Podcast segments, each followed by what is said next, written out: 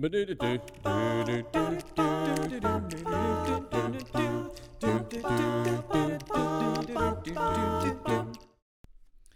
there, welcome back to the podcast. This is Jonathan Edwards with pureandsimplebible.com. I'm so thankful to start a series on the reign of God.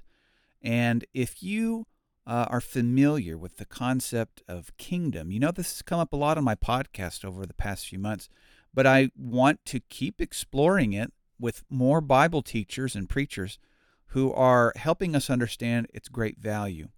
This time, I've got one of my favorite guests and one of my best friends on the show. It's Jamie Thompson. And we're going to spend several sessions together because when we recorded, it was over two hours. So I'm going to break it up into a nice little mini series about the reign of God. Let's begin, shall we?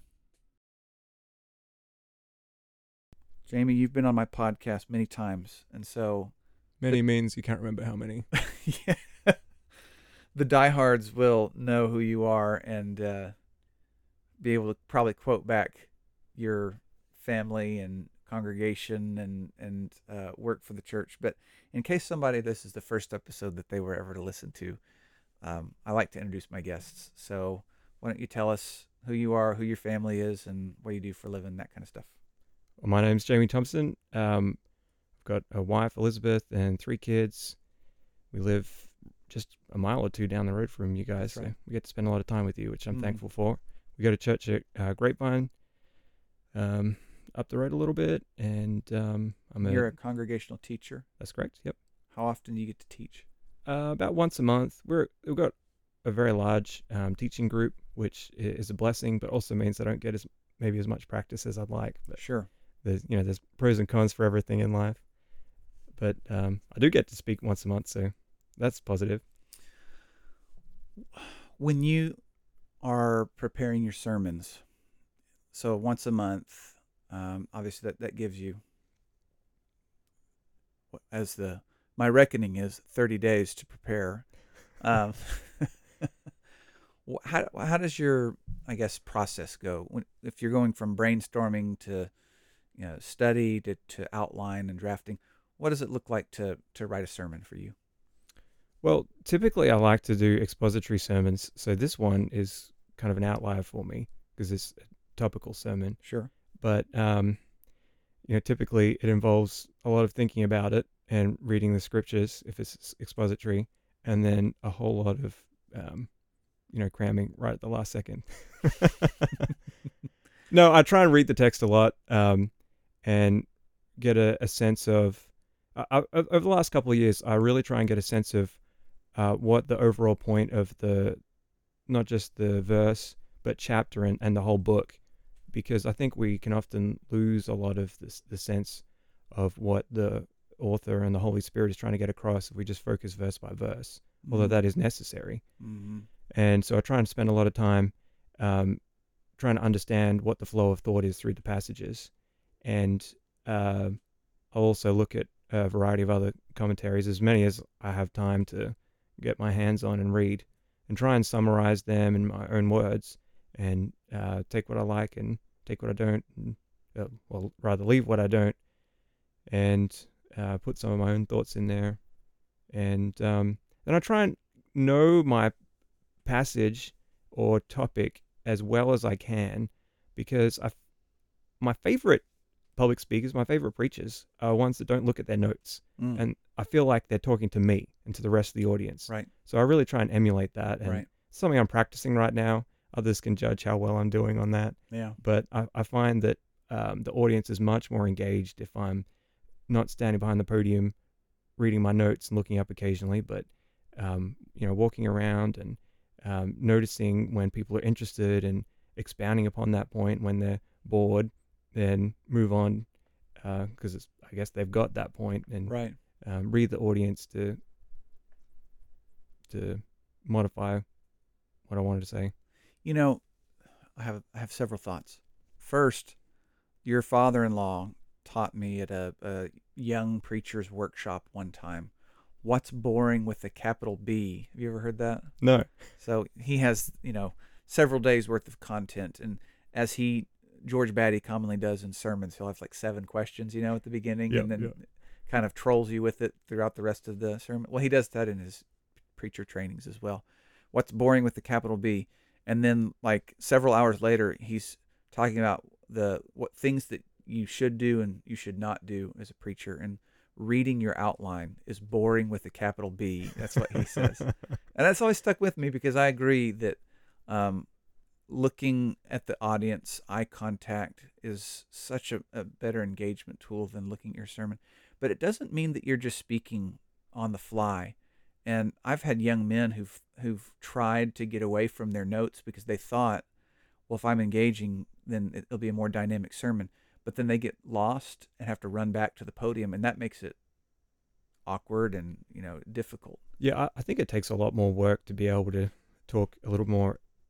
I can never say it. Ex, ex, expend, Extemporaneously, Thank you. Off the cuff. because you have to know your material really well. exactly. Whereas you can type out a set of notes, forget it, forget anything about it, everything about it, and come back to it and read it off word for word. That's a lot easier. Yeah, I I would suggest as well. You know, preaching is my job, so public speaking is it's got to be something that you want to be good at or to improve upon. But I worry sometimes, and again, I'm thinking about young preachers, but I worry sometimes that people think that I'm just up there randomly saying these things and they all string together. And what they don't understand maybe is that, to your point, I have been thinking about this passage for days, weeks, sometimes months, I feel like. Yep. And so the, the presentation really is almost like a, a graduation of thought. Mhm. And so it's not just this made up thing or it, it popped into my brain. Rather, even though it does feel extemporaneous, I've been thinking about this for a long time. The, the thoughts have been there. And yeah, I guess I want to encourage young men to not just try to speak on the fly, but to your point, study the passage, study it again and again and again. Yeah, it's like when you have a conversation with your friend, if it's something that you're passionate about, you know a lot about it, you don't have to look at your notes because you're you you know it by heart. Mm-hmm. Whether it's baseball stats or sports or fishing or whatever you're interested in. Like you don't have to look down at your notes. You you know your material and you can have a discussion about it. And I feel like that's what it's like if you're passionate about your sermon material, Mm-hmm. then you can have it's not really a dialogue because the audience isn't talking, but Right. if you pay attention, then you can see what they're interested in, Mm-hmm. and you can help that guide the the not the flow of your thoughts because you know you're you've already got your thoughts worked out, but it's your your flow of um the hmm what would you say flow of your The uh, vibe. The, the, yeah. yeah the, the vibe the word of the week for me. It seems. I feel like I've used it three or four times. You're right. It, you're. It's not like you're changing your content, but maybe the the the process by which you're communicating it can. There's a little Tempo. bit more wiggle room. What'd you call it? tempo The tempo. Yeah. So, Yeah. you know, like you go stuff that people understand, you can go through fairly quickly. If they don't quite understand what you're saying, you can see you get puzzled looks, Right. then you can slow down Mhm. and explain it a little more. Mm-hmm. Well, then I would say, in that regard, it is a conversation where you're speaking and their body language is communicating. Exactly. And so we're not, by the way, audience, we're not talking just about sermon prep. This is, uh, I've enjoyed this intro conversation, but I hope that you're enjoying it as much as we are because I do find it fascinating uh, that you would have a conversation with 50 to 100 people Mm-hmm. and you would be able to read based off of their response. I like that word tempo to know when to elaborate or when to succinctly go through something. So, this study that you've got doesn't fit the mold. By the way, before maybe we transition too far, I just sent this picture to you on the, your phone, and uh, maybe I'll put it with this podcast on my website. But it talks about context and all of the different things that go into the context. So instead of just going verse by verse, which is you said you want to do more than that, you want to be able to accurately speak to you know that section. Mm-hmm. Um, for the reader, or I'm sorry, the reader, the listener, there's uh, imagine a bubble chart, and in the middle says context or text, and then there's six bubbles that help make up the context, and that includes historical, cultural, geographical, visual, linguistic, and literary. And so the richness of a passage, when you know these things, uh, you're able to interpret it in a more, I think, uh, I don't know if more healthy is the grammatically appropriate way to call it, but it's a healthier way to, to interpret it than just to take a verse and like pluck it out of its context and make a point off of it. Right. Well, one of my favorite quotes from D.A. Carson, I think he attributed it to his father in law, is a text without context is a pretext for a proof text. There you go. And I think, you know, what we're trying to do as Bible students is to understand what the Holy Spirit wants us to understand. Sure. We can make scripture mean almost anything we want if we abuse the context. But the context, to your point, is more than just the the word surrounding the word you're looking at. It's uh, we need to understand um, where the the author was coming from and what the overall message is and the genre and history and so on. I like the chart. Yeah, it's a good one. Um, the study we're going to talk about today, the reign of God, right? Reign That's of right. God, kingdom. The the notes that I received from you, the top part of it's like smashed together, and I can't see Oh, until it mystery, says- mystery yeah. notes. Well, I have enough to ask a really accusatory question. Excellent. That, that because I don't understand it. So this is this will be a practical example, listeners, of me not having the context of your notes, and so I'm going to make a a pretext, like or for a proof text, right? Anyway, um, the the the reign of God. Uh, we're not looking at a specific text, but rather we're kind of looking at it through the scriptures. Why this study? Why did you study it? Why did you feel the need to present it? Why do our listeners need to hear it? Well, that's a really good question. And although I don't have it in my notes, that's how I started it out when I preached it. Why should we care about the reign of God? Mm. Um, I think the short answer is the Bible seems to care about it. Mm. Um, I, I guess when we get to the end, we'll talk about um, conclusions and wrap ups and why we should care about it again. But you know, the this study is an attempt at looking at the overall narrative of the Bible, one of the narratives of the Bible. There's, there's many themes. It's a complex set of books, but one of the things that the Bible begins with and ends with is the reign of God. I've got here Genesis 1, verse 1 In the beginning, God created the heavens and the earth. The beginning of history begins with God reigning. Mm-hmm. Then Revelation 19 and verse 6, John says, As I heard, as it were, the voice of a great multitude, and the sound of many waters, and the sound of mighty thundering, saying, Alleluia, which means praise Yahweh. Mm-hmm. Alleluia, for the Lord God omnipotent reigns. Mm-hmm. So the Bible begins and ends with the reign of God. And it's very interested in the fact that God reigns, I guess, partly um, in contrast to the pagan gods that uh, reign over a small domain. Right. God reigns over everything. And um, I think that has implications for our Christian lives, but it also has, um, it's important to keep that in mind when we read the story of the Bible that who God is, that He Mhm. is the God that reigns. I did a, a study series recently called The Divine Nature. It was just five sermons on the Godhead. Mhm. And one of the points in that study series that I enjoy preaching is I, I think it's pronounced the Shema. I don't know. that It's in Deuteronomy 6. Oh, you know, right. the, the like the Jewish Pledge of Allegiance, right? I was told it was pronounced Shema. Hopefully, one of us is right, and people driving in their cars will be like, "Yes, Jonathan was right." Oh, yes, Jamie was right. Yes, and that's what we want to take away from this conversation that we were right. Uh, no, um, but in the Shema, the idea of "Hero Israel, the Lord our God, the Lord is one," um, and and some people who believe in a oneness doctrine, that's like their their proof text, you know. But one of the the points from a source that I used in the study was talking about that, uh, you know, God's progressive nature of revelation, meaning from Genesis to Revelation, slowly there's this progression that reveals his will. It's not all given in Genesis 1, right? Mhm. But when it came to the Shema and this Pledge of Allegiance, it wasn't that God is one and that there's one being with three different name tags Father, Son, and Holy Spirit. But the, the children of Israel were going into a land where there was 234 pagan idols. And God is saying, I'm not just number 235 Right. there is one, meaning there is one divine source. There's no other divine source.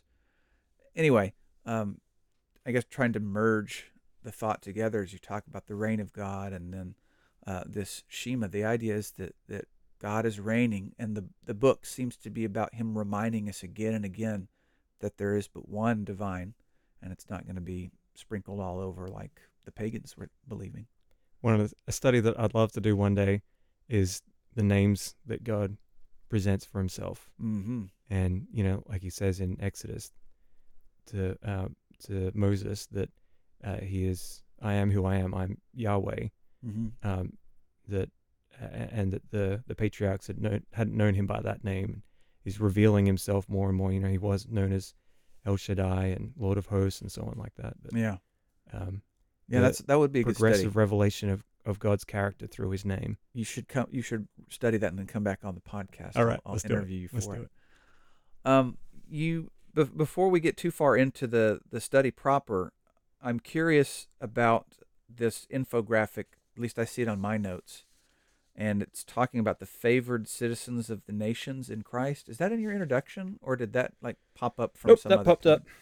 So we'll What- get What page is it on your study? page four. Oh, okay. Because that was where I was going to get you with a a gotcha question. Yeah. But I'll come back to it then. Well, we can talk about it if you want. I'm flexible. Not not at all. It's simply, like I said, the little blue dot is at the top of page one, so that's where I thought we were beginning. But we're beginning with God's eternal reign. Um, do you think it's more difficult for us living in a democratic republic to appreciate a reign? I came from a constitutional monarchy, so it's easy for me. Are you being facetious or are you not being sarcastic? I'm, I'm a little bit of both. Yeah, I think. Well, I mean, God reigns as an absolute monarch, not as not as a Figurehead. yeah, exactly. And so His will is absolute. He reigns forever and ever, and so His reign is is different. And I think that it we are more removed from a monarchy and that style of government than the uh, than the ancients, the patriarchs, the Israelites, uh, even the the Christians in the first century. They were well familiar with with kings and emperors, and they understood what that kind of absolute uh, power and reign meant. We're a little bit further removed from that, but you know we do have history to look at. But sure. you know, and, and I think we in the West, uh, in the states in particular, we have this individualistic spirit where we have a, a culture of freedom, which I think is very valuable from a sense of being able to have religious freedom and um, in an attempt to not be swayed by the mob and uh, follow our own conscience. Uh, uh, I think we're very blessed to have that in our country, but it also means that we're uh, that little bit more removed from the sense of submitting our will to a Mhm. sovereign. hmm I agree. The idea of brotherhood and fellowship are often, um, we'd rather be the lone wolf Yes. than part of something that's bigger than ourselves. I think that the Bible picture is we're individually accountable, but we're also part of a group. I think it's interesting that we have the libertarian people who are all about the individual, and then we've got this new woke movement, which is only about the group identity, Mm-hmm. where I think the Bible is somewhere in between. Sure. We're, we're, we're part of the church, and um, we are answerable to answerable to that. You know, Daniel um, confesses the sins of his nation.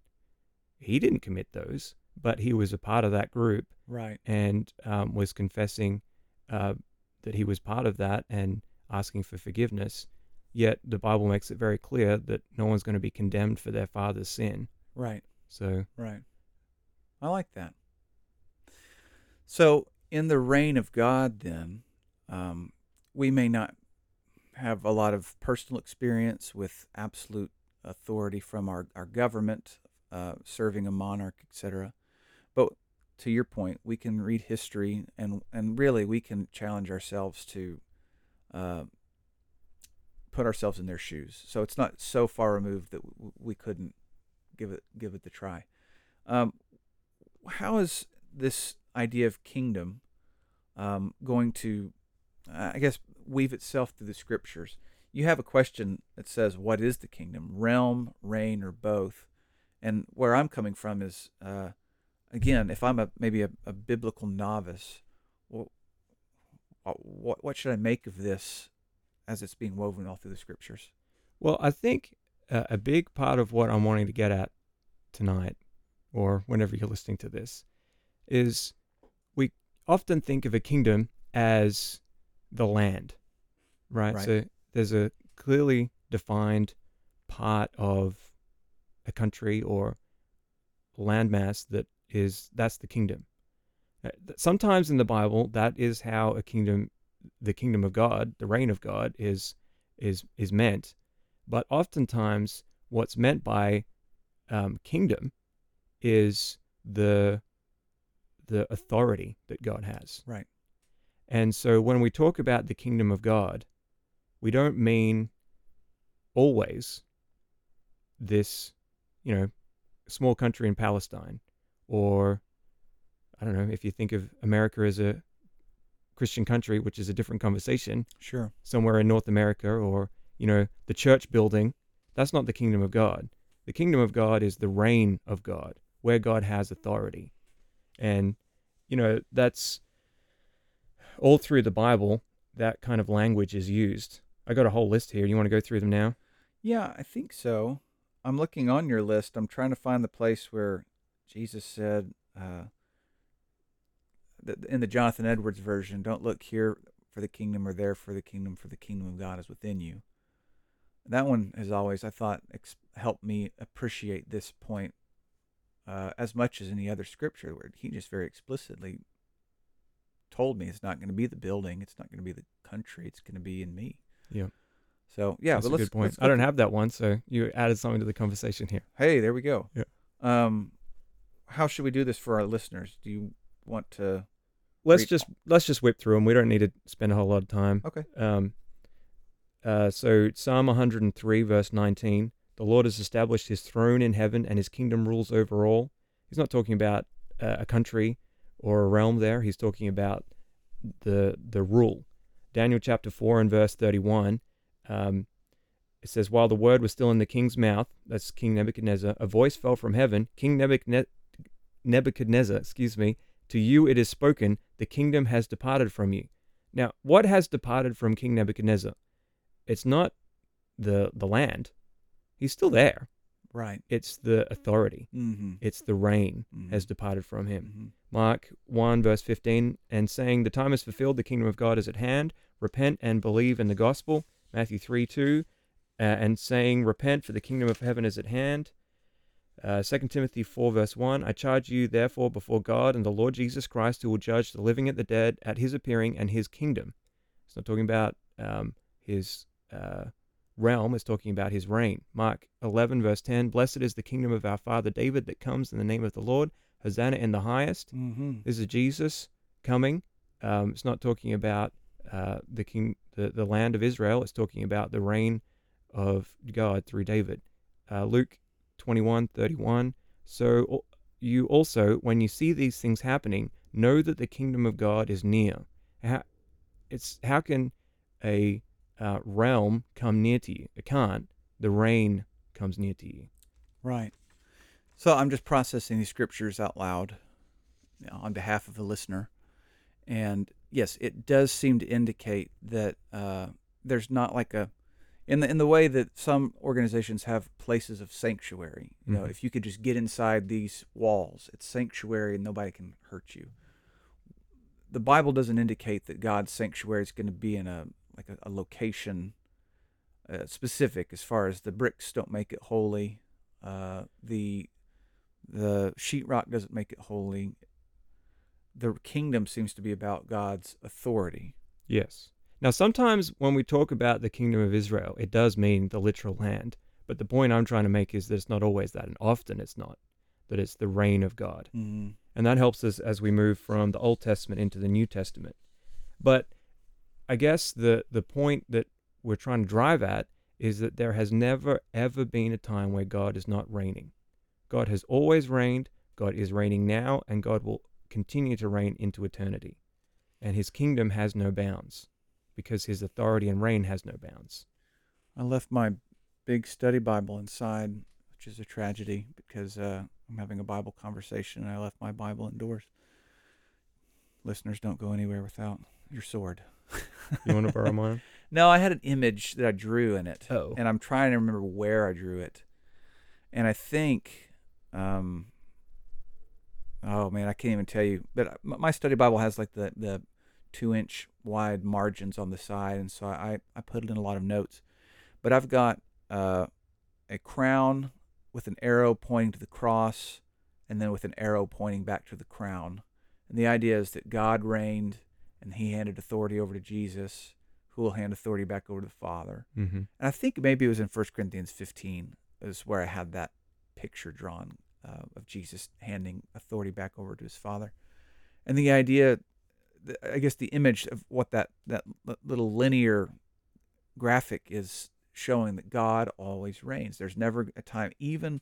I mean, I'm thinking about, for example, like uh, in the years before the flood, when the whole world is only doing what is evil except for Noah and his family. Even then, God's reigning. That's right. And when uh, Jesus is being crucified, God's reigning. And Mhm. like all of the times when it seems as though life is out of control, God is reigning. Mm-hmm. So maybe we're going to talk about that more in this study, but I guess that's just kind of what I'm processing when I'm hearing you say these things is that uh, I'm I'm taking away comfort that I I can get through life when it's out of control because he's reigning. Does that make sense? That's uh, yeah. That's that, that's the point. You know, we've got a lot of scriptures here, but uh, let's just jump straight into that. That if if God is always reigning and He has always reigned, then why is there evil and suffering in the world? I think is a is a fair question, right? Oh, that's a question in your study. Yeah, yeah, that's where we are now. I didn't preempt it. I was just yeah. I was it, I'm validating that you're a good sermon writer because you naturally drew me to ask that question and then okay. So yeah, let, let me ask it then on your behalf. How are bad things happening if God's really reigning? Because it seems like if he's reigning, then things should be obeying his will. We need to keep in mind free will, but we also need to keep in mind that it's to God's glory that He can use the evil that's committed in the world to accomplish His will. So I think a good example of that is in Genesis chapter 50, verse 20.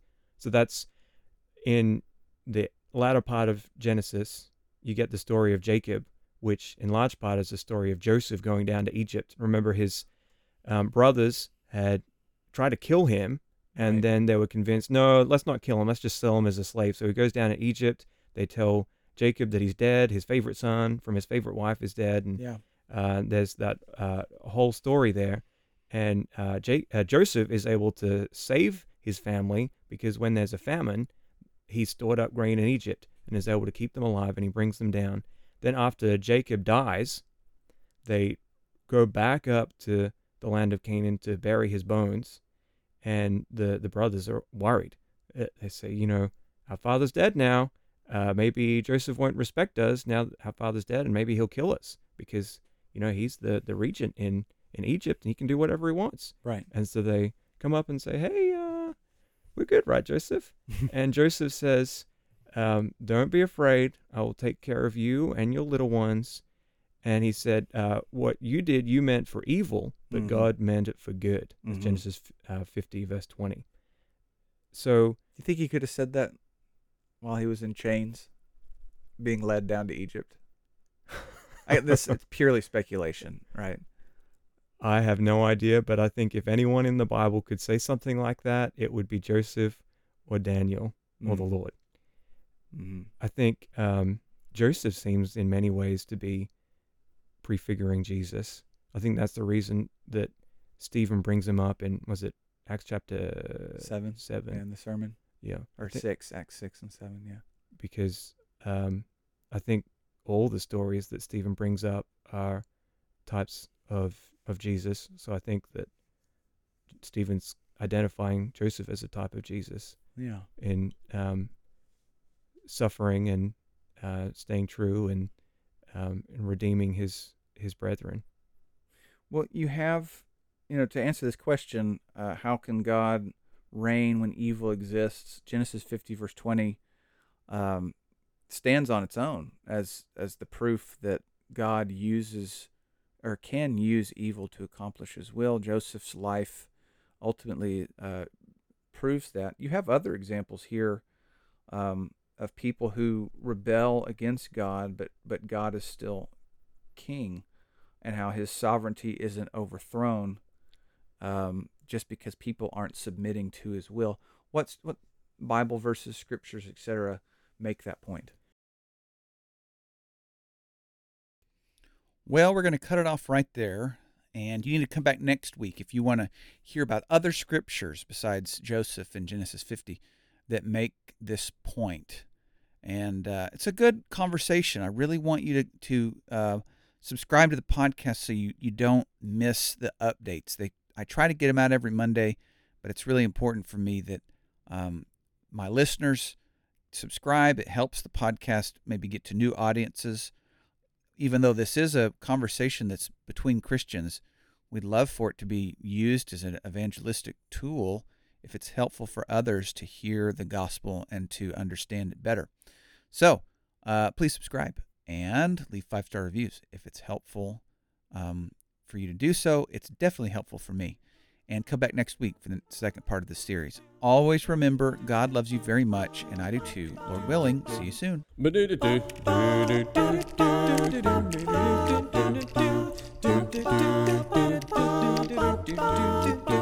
Well, I'm here to tell you a story, a story that is true, about a judge by the name of Gideon. He was a man like me and you. Well, his rules